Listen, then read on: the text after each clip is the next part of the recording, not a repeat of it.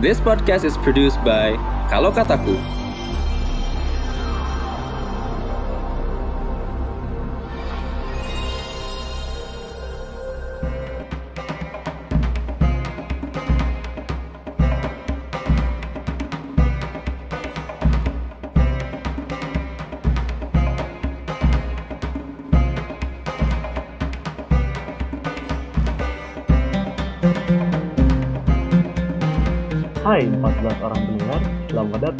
Podcast kemarin sore. Wih, gimana? Lebih ramai kan daripada kalau bertiga atau berempat? Oke, so hari ini uh, gue sendiri, hari ini Capricorn sendiri di podcast kemarin sore. Soalnya kalau lu pada perhatiin, mungkin dari tiga episode yang ada di bulan Ramadan dari podcast kemarin sore, suara gue cuma muncul sekali. Terkendala oleh ruang dan waktu yang selalu membatasi manusia. Oleh karena itu mungkin ini uh, episode tebusan gue untuk para podcaster lainnya. Uh, untuk menggantikan lah ketidakhadiran gue selama ini. Dan juga pasti buat pendengar sih, yang mungkin uh, kangen sama suara gue. ya karena suara gue kan sebagai background tertawa yang paling panjang ya yang lain tuh kan agak irit ketawa. Jadi gue yakin lo pada pasti kangen sama suara ketawa gue. So silakan dengarkan. Walaupun sebenarnya hari ini nggak atau episode ini kayaknya nggak bakal banyak ketawanya. Soalnya kenapa? Soalnya yang pasti ini kita mau ngebahas tentang temanya masih politik tapi karena kita lagi ada di bulan suci Ramadan maka tema tentang politiknya juga dikaitkan dengan salah satu uh, identitas terbesar dari umat manusia, yaitu agama dan merupakan uh, agama Islam. Seperti itu. Jadi kayak kita mau bahas tentang politik yang ada di agama Islam. Oleh karena itu, kalau yang mengharapkan banyak tertawa, saya mohon maaf karena sepertinya agak sulit kalau banyak ketawanya. Nanti takut dianggap penista.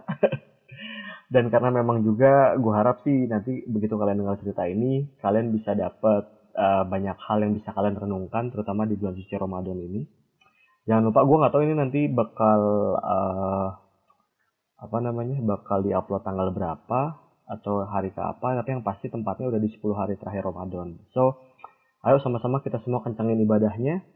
Jangan lupa uh, ibadah sebentar lagi akan selesai. Ibadah di bulan suci Ramadan sebentar lagi akan selesai. Setan-setan akan kembali berkeliaran. So brace yourself, all of you, all of the listeners. Tapi ya udah, uh, mungkin kita bisa masuk aja masuk ke uh, kisah pertama ya. Jadi mungkin gue bentuknya mau kayak storytelling gitu kali ya. Gue mau mengajak kalian berjalan-jalan ke suatu peradaban politik Islam di zaman dahulu. Udah zaman setelah Nabi, tapi zaman sebelum uh, era kekhalifahan runtuh. So langsung aja, gue mau ngajak lu pada untuk bernostalgia. Mungkin udah banyak yang tahu lah ya. Jadi emang gue gak bakal banyak jelasin detail. Gue mau ngajak kalian untuk bersafari, kita sama-sama merenungi jejak-jejak kisah-kisah politik di zaman pemerintahan di zaman pemerintahan kekhalifahan Bani Umayyah. Yang pasti kalau disebut Bani Umayyah kayaknya lo pada harusnya nggak asing ya dengan salah satu khalifah termasyur dari khalifah uh, Bani Umayyah. Langsung aja ya, kita akan coba singgung beberapa cerita tentang Khalifah Umar bin Abdul Aziz. Iya, jadi kita hari ini mau coba sedikit laah tentang cerita Umar bin Abdul Aziz. Sebenarnya mungkin hmm, gak banyak yang mau gue jelasin ya, tentang latar belakangnya karena beliau ini memang udah sangat luar biasa sekali. Uh, salah satu sosok figur ideal dari pemimpin umat Muslim pasca kepemimpinan Nabi Muhammad Wasallam dan kepemimpinan Khulafaur Rasyidin. Sahabat-sahabat Nabi Abu Bakar, Umar bin Khattab, Utsman bin Abdullah, uh, Utsman bin Affan sama Ali bin Abi Thalib. Bahkan untuk menggambarkan betapa luar biasanya uh, Khalifah Umar bin Abdul Aziz ini. Khalifah Umar bin Abdul Aziz ini dijuluki sebagai Khalifah kelima melengkapi Khalifah Rashidin. Jadi kita bisa uh, cukup bayangkan ya bagaimana luar biasanya dalam memimpin Umar bin Abdul Aziz ini. Bahkan ada beberapa riwayat-riwayat yang menyatakan Umar bin Abdul Aziz ini pada masa dia berkuasa, rakyatnya nggak ada yang mau menerima zakat. Bayangin, saat ini mungkin kita digencar-gencarkannya buat memberikan zakat, apalagi udah mau masuk sholat id ya, uh, terutama zakat fitrah. Tapi saat itu kondisinya uh, pada masa pemerintahan Umar bin Abdul Aziz, rakyatnya bahkan tidak mau menerima zakat. Walaupun ada berbagai macam versi ya, kita nggak tahu apakah memang ini tidak masuk kualifikasi untuk diberikan zakat yang menggambarkan memang berarti taraf kehidupannya pada masa pemerintahan Umar bin Abdul Aziz ini luar biasa oke, okay, atau memang rakyatnya yang memang mempunyai spirit atau mental bahwa saya baik-baik saja kok dengan kondisi ekonomi seperti ini. Mungkin bisa juga seperti itu, walau-walau posisinya seperti yang mana. Cuman itu menunjukkan gitu bahwa luar biasanya pemerintahan Umar bin Abdul Aziz. Bahkan juga ada penggambaran yang mungkin uh, kawan-kawan sering dengar ya. Penggambaran mengenai pada saat zaman kepemimpinan Umar bin Abdul Aziz, kepemimpinan Umar bin Aziz ini uh, apa kita sebutnya? Gembala-gembala atau uh, binatang-binatang ternak itu tidak ada yang diterkam oleh serigala untuk menggambarkan betapa harmonisnya uh, pemerintahan Umar bin Abdul Aziz, keadilannya, keluar biasaannya.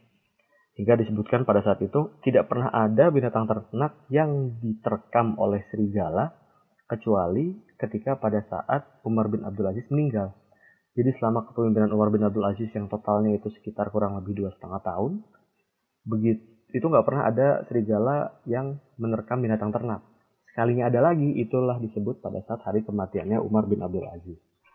Kisahnya seperti itu, untuk menggambarkan betapa luar biasanya Umar bin Abdul Aziz.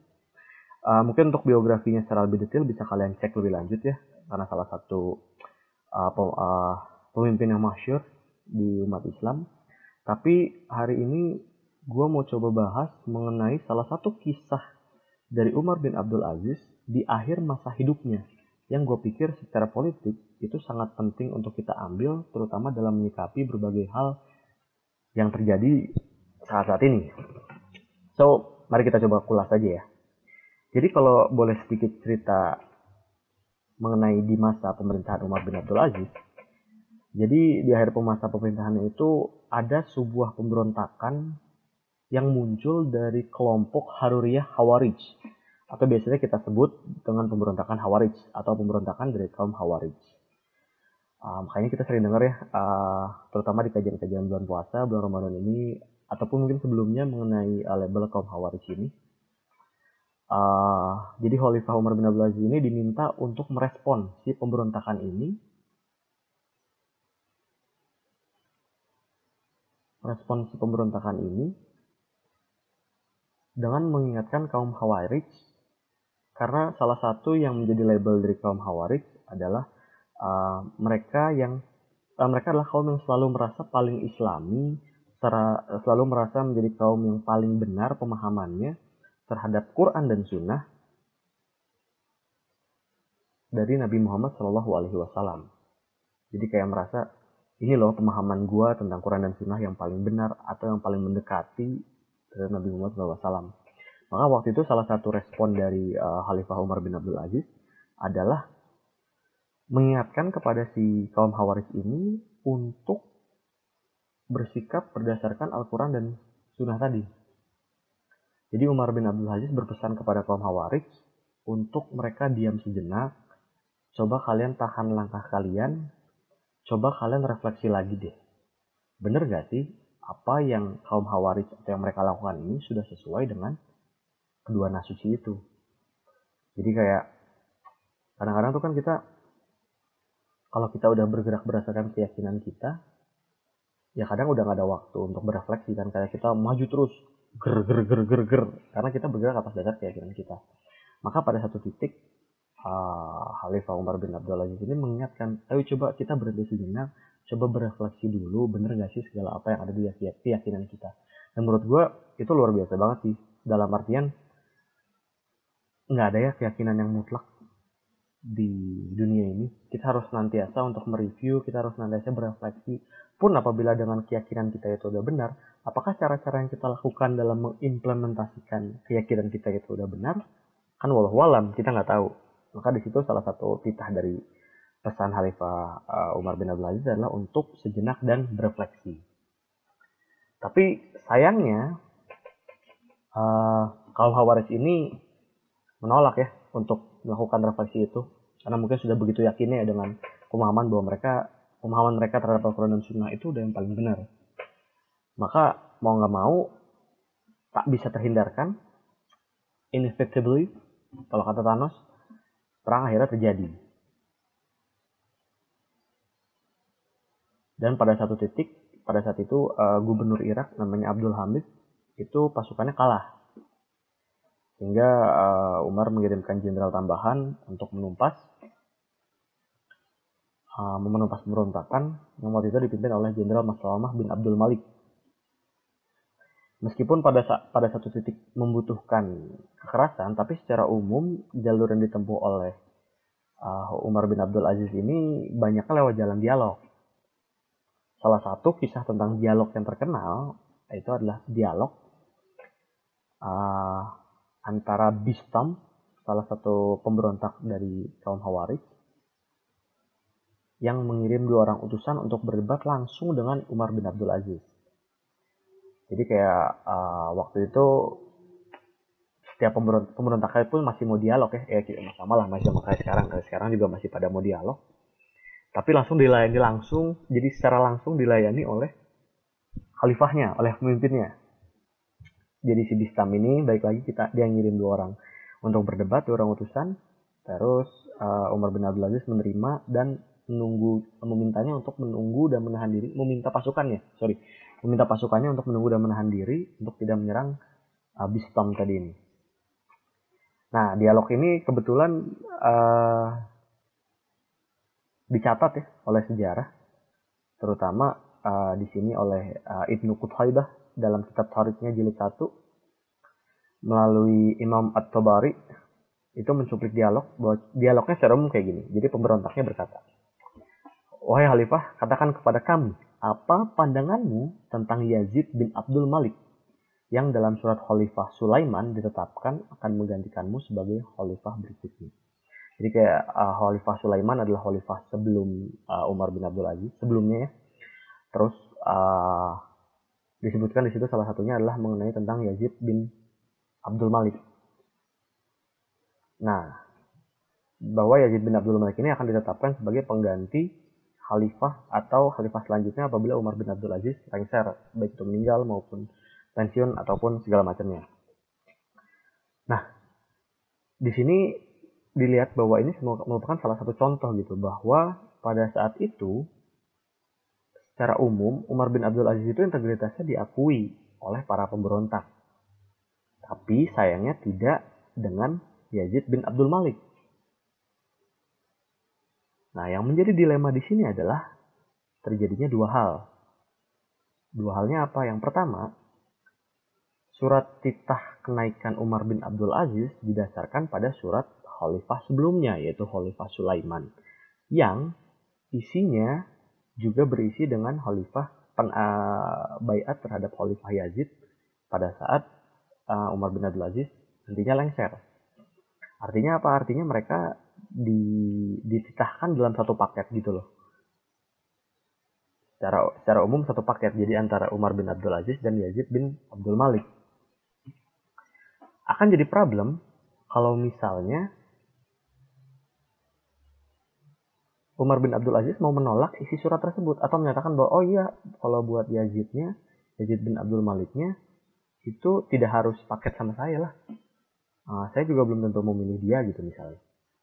Karena pada pada secara nggak langsung itu mendelegitimasi surat tersebut yang mana isinya adalah salah satunya juga merupakan pengalihan kekuasaan terhadap Umar bin Abdul Aziz.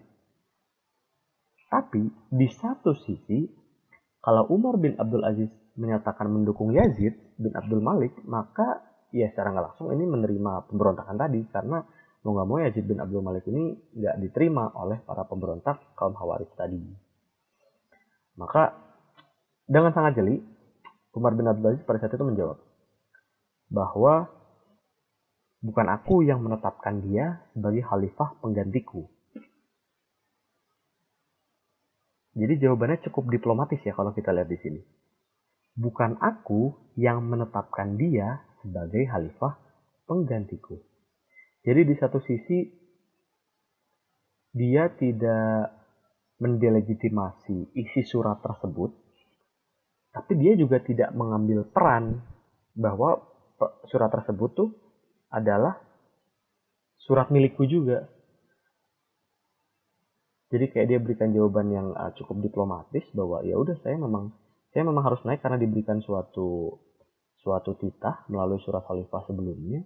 Tapi untuk khalifah selanjutnya, walaupun dalam surat itu ada walaupun dalam surat itu disebutkan namanya juga, tapi sebenarnya itu bukan pilihanku loh. Jadi sebenarnya saya tidak bertanggung jawab penuh juga terhadap isi surat itu.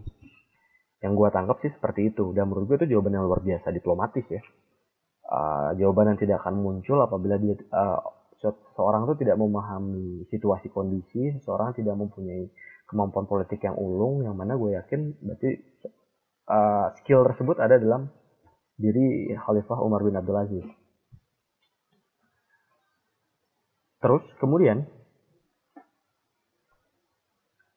pemberontak mendengar jawaban itu sepertinya juga cukup kayak wah luar biasa nih jawabannya diplomatis dan dapat diterima sehingga dari sana dia pindah ke pertanyaan lainnya, dia pindah ke pertanyaan berikutnya.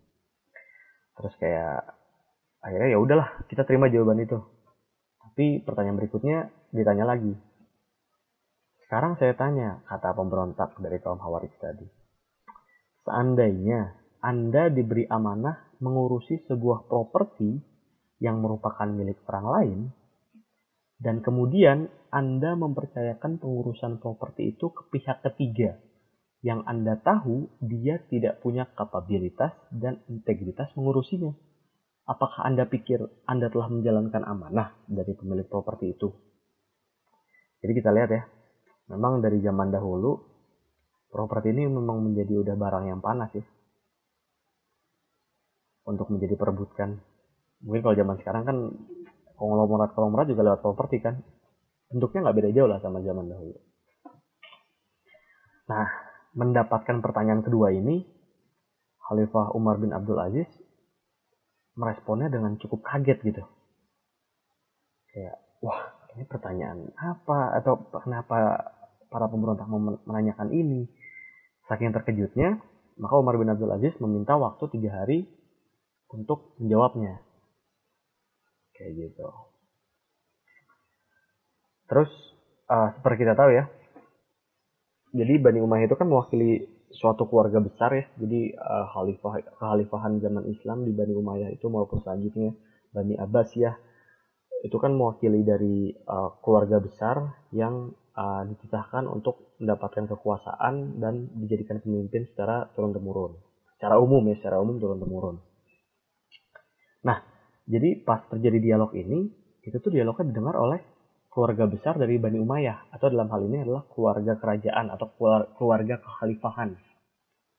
Terutama dari keturunannya Marwan yang merupakan kakek Umar bin Abdul Aziz dan Yazid bin Abdul Malik. Nah, mendengarkan pertanyaan ini dan mendengarkan dialog ini, keluarga besar Bani Umayyah ini ketakutan Kenapa mereka ketakutan? Kan pertanyaannya gitu. Ternyata mereka ketakutan karena diketahui nih bahwa selama Bani Umayyah ini berkuasa, hak-hak properti yang dimiliki dimiliki oleh keluarga ini sebenarnya punya umat. Punya umat secara keseluruhan atau kalau pakai bahasa sekarangnya punya masyarakat, punya warga warga negara lah ya, boleh kita sebut warga negara secara keseluruhan. Tapi pada saat ini dikuasai oleh segelintir orang dari keluarga pemilik kekuasaan. Asalnya kayak gitu. Jadi si keluarga Bani Umayyah ini terutama dari keturunan Marwan, kakeknya Yazid dan Aizin bin Abdul Malik dan Umar bin Abdul Aziz, itu hidup mewah karena kekuasaan khalifahnya di tangan mereka dan propertinya dikuasai oleh mereka. Sementara kita tahu Umar bin Abdul Aziz ini adalah sosok yang sangat sederhana, diceritakan di beberapa surah adalah diceritakan dalam dalam beberapa cerita bahwa uh, Umar bin Abdul Aziz ini badannya tidak begitu tegap, dalam artian tegap tapi tidak terlalu berisi karena hidup sederhananya itu. Bahkan di beberapa cerita uang belanja dari istrinya Umar bin Abdul Aziz itu nggak banyak, bisa disebutkan dalam bentuk dua dirham kayak gitu. Bahkan dia pun tidak mau menurunkan di beberapa cerita lain dia tidak mau memberikan uh, harta warisan begitu yang terlalu banyak kepada anak-anaknya. Kayak gitu. Jadi pada saat pada saat digambarkan Bani Umayyah atau keluarga Bani Umayyah atau keluarga khalifahan memegang kekuasaan, sebenarnya Umar bin Abdul Aziz ini tidak termasuk yang menikmati kekuasaan tersebut. Kan dari awal emang hidupnya minimalis. Mungkin kalau kita kenal dengan konsep uh, dalam agama Islam kita sebut dengan nama zuhud, maka uh, Umar bin Abdul Aziz menerapkan konsep zuhud untuk dirinya dan keluarganya. Di luar walaupun keluarga besarnya memiliki kekuasaan dan kekayaan yang luar biasa. Sehingga sebenarnya dari pertanyaan ini kita tahu bahwa dari balik lagi ya ke awal bahwa pemberontak dari kaum Khawarij ini sebenarnya menyasar posisi dari Yazid bin Abdul Malik yang dari awal memang mau didelegitimasi bahwa jangan sampai berikutnya Yazid bin Abdul Malik yang menjadi khalifah kayak gitu. Karena dari awal pun pertanyaannya kan tentang Yazid bin Abdul Malik kan. Jadi ini kayak mereka percaya integritas Umar bin Abdul Aziz tapi bagaimana dengan Yazid bin Abdul Malik? Kayak gitu. Nah kekhawatiran si keluarga besar Bani Umayyah ini ternyata terbukti ya. Jadi dalam waktu tiga hari itu uh, terdengar kabar bahwa Umar dengan nekat siap mengembalikan properti dan kekuasaan yang dikuasai keluarganya sendiri ke umat, ke masyarakat. Mungkin kalau mau dicontohin kayak apa ya? ya mungkin kalau mau dicontohin ya, kalau mau dicontohin nih. Kalau kita ingat tentang uh, tanahnya Pak Prabowo yang HGU itu, nah ini tuh kisah kisahnya tuh mirip seperti masyarakat menuntut bahwa HGU-nya atau tanah-tanahnya segera dikembalikan ke rakyat.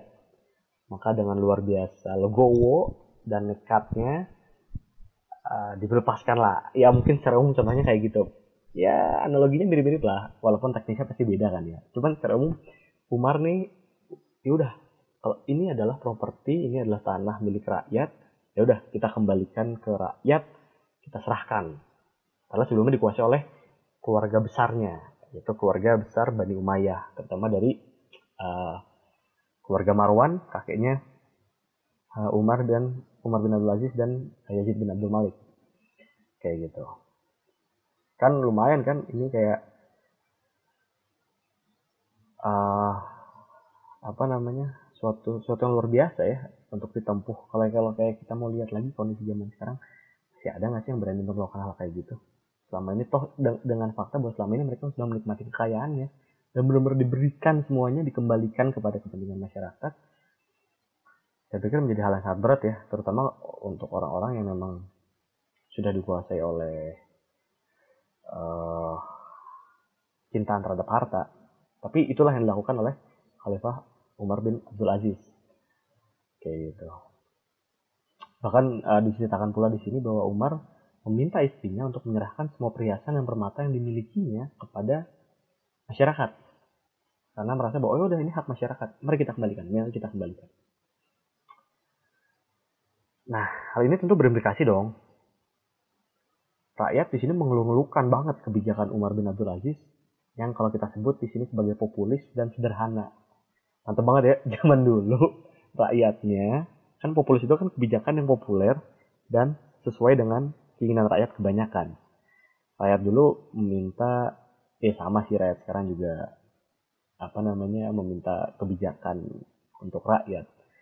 Tapi kayak apa ya kalimat kata populis tuh kebijakan populis saat ini tuh lebih disematkan kepada pemerintah yang ingin popularitasnya naik sehingga memberikan kebijakan-kebijakan yang populis yang dapat menaikkan popularitas dan elektabilitasnya dibandingkan dengan kepentingan masyarakat itu sendiri. Kalau yang gue lihat sekarang ya.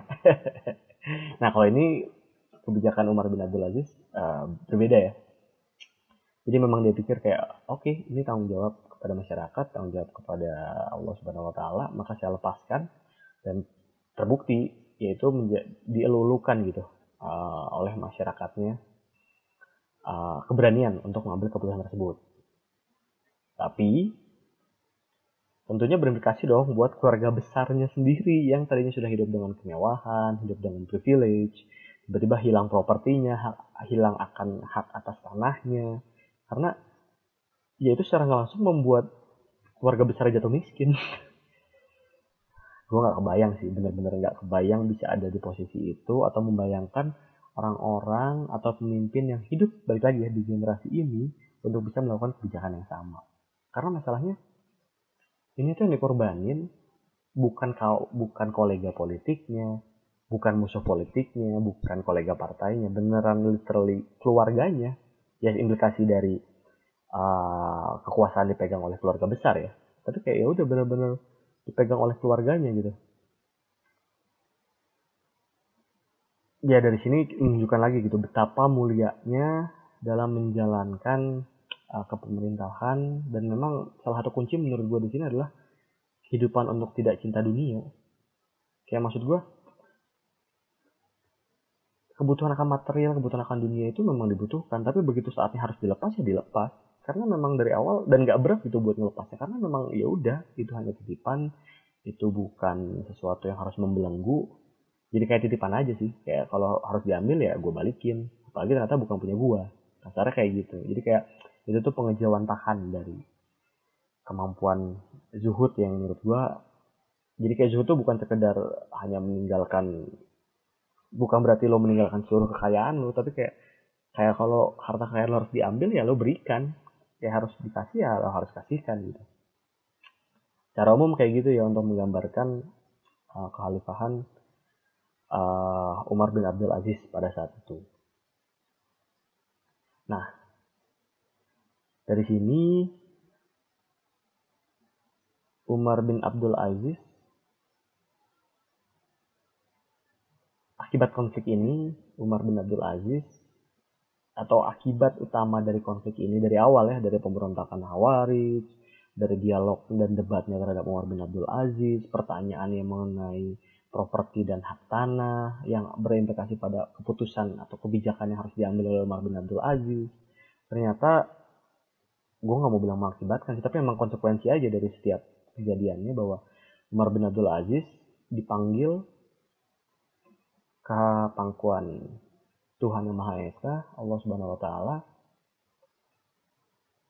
bahkan sebelum lepas tiga hari untuk memberikan jawaban. Jadi kayak timnya Umar bin Abdul Aziz ini udah siap memberikan jawaban kayak udah oh, oke okay, kita akan siap berikan berikan uh, jawaban ini uh, kebijakan yang kita ambil ini belum sampai tiga hari Umar bin Abdul Aziz wafat.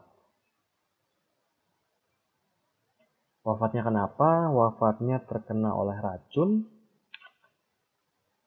yang racunnya sendiri diberikan oleh keluarganya sendiri.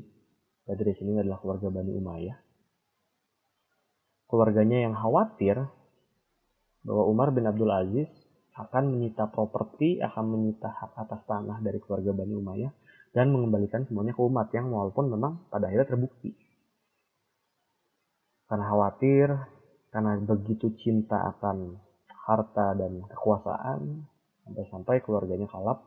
Ya kalap sih memang sepertinya diambil dalam nyawa walam. Itu uh, niat dari masing-masing dan meracuni Khalifah Umar bin Abdul Aziz. Yang pada akhirnya membuat dia meninggal sebagai asbab uh, sebagai sebab dari uh, Khalifah Umar bin Abdul Aziz meninggal yang secara tahun mungkin kalau bisa dikisahkan sekitar 10 Februari 720 Masehi.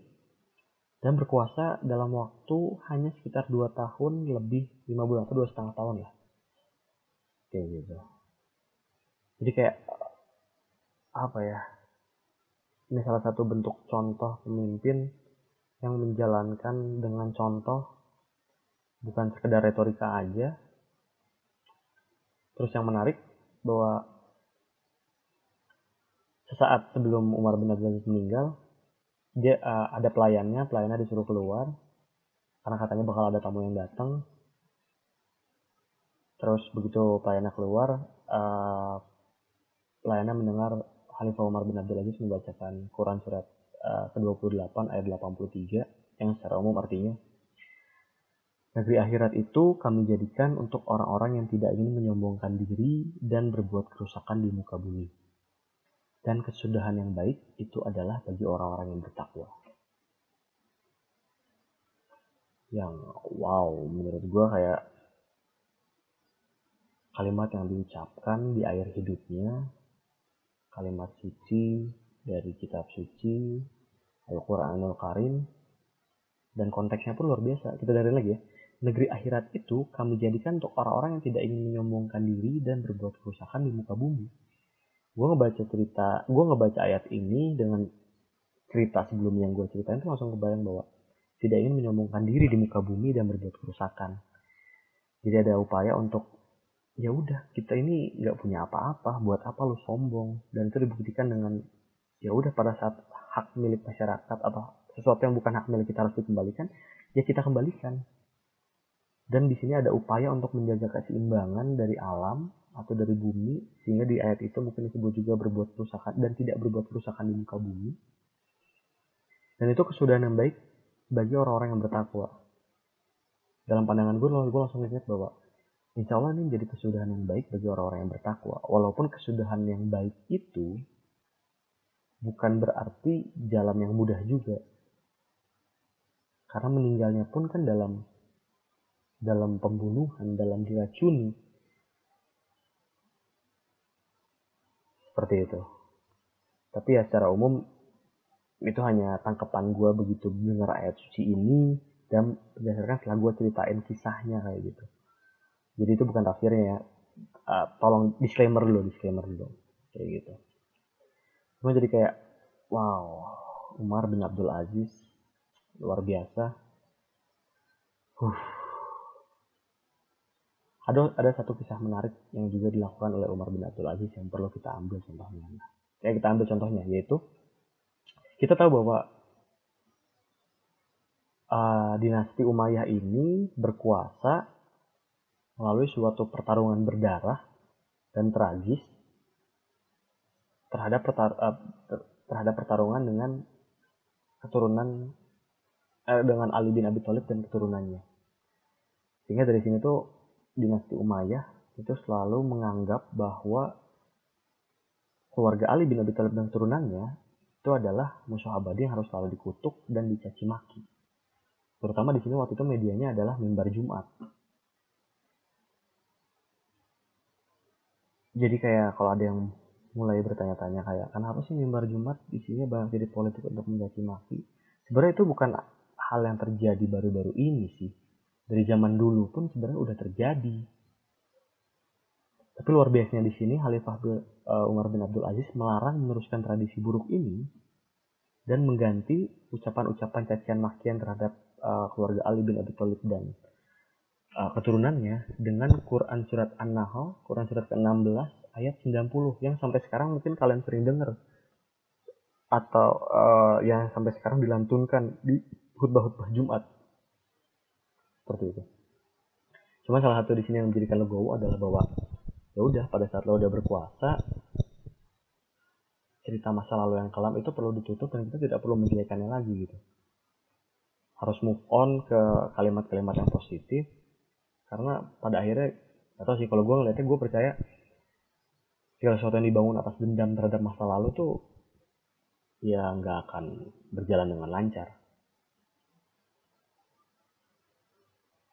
So, mungkin itulah secara umum cerita tentang sedikit uh, cerita tentang zaman perpolitikan. Jadi memangnya merupakan salah satu cerita ideal ya. Jadi kalau kalian lihat khalifahan itu dari zaman Bani Umayyah, dinasti Umayyah, dinasti Abbasiyah sampai Turki Utsmani itu panjang banget. Banyak banget khalifahnya. Ini salah satu contoh khalifah yang ideal, khalifah yang dielulukan oleh uh, masyarakat dan patut kita contoh buat kita ambil uh, berbagai macam hikmahnya kayak gitu. Terutama mungkin kalau gue boleh ulang hikmah tentang zuhud, jadi kayak itu menurut gue sangat penting buat lo pada yang mau berkarir di bidang politik untuk tidak terkuasai oleh harta. Kayak lo wajib kaya, lo wajib punya harta karena dengan itu lo bisa punya kekuatan, dengan itu lo bisa lo bisa berdaya. Tapi kayak kalau lo harta lo diambil ya lo nggak masalah dengan itu. Apalagi kalau hartanya bukan milik lo ya. Itu pertama. Kedua senantiasa utamakan dengan dialog. Menghadapi uh, pemberontakan dari kaum Hawarij tadi dialog dari Umar bin Abdul Aziz luar biasa. Bahkan dibuktikan dengan uh, adu tanta apa tantangan adu debat yang dilaksanakan apa dihadapi langsung oleh beliau. Walaupun tentu nggak uh, bisa apple to apple sama kondisi saat ini ya karena mungkin kehidupan di abad ke-8 itu kan belum terlalu kompleks ya. Tapi secara umum semangat tentang dialognya itu loh semangat untuk bermusyawarah semangat untuk berdiskusinya tuh selalu ada dan selalu dipegang. Menurut gue itu menjadi sesuatu yang luar biasa. Uh, ya terakhir yaitu untuk untuk melupakan uh, dendam-dendam masa lalu untuk senantiasa move on untuk berpindah apa berpandangan yang berpikiran ke depan supaya ya suatu mari kita sebut peradaban gitu atau peradaban kekuasaan yang dibangun atas dasar atas dasar semangat kebermanfaatan bukan semangat balas dendam gitu. Mungkin mudah-mudahan itu bisa jadi ada hikmah buat kita semua di bulan Ramadan ini terutama di era politik yang semakin panas uh, untuk mengingatkan kembali bahwa bulan Ramadan ini harus nantiasa kita ambil hikmah-hikmah positifnya. Dan semoga santai dan itu pun bisa diterapkan dalam bidang yang kotor sekalipun seperti bidang politik yang kita ketahui saat, saat, ini. So mungkin itu dari gua. Buat Dani Capricorn, Capricorn gua apa Dani sih? Gua lupa. Buat Givaris Fasya Wiki eh Wiki enggak. Sekarang udah jadi tune map. Buat Averus. Averus ya Ave apa sih Ve? buat anggota baru Ave sang ahli arkeolog. So sampai bertemu lagi di episode selanjutnya. 14 orang pendengar. Jangan lupa ibadah manfaatkan waktu buat terbaik. Insya Allah ini bulan penuh berkah dan sampai jumpa lagi. See you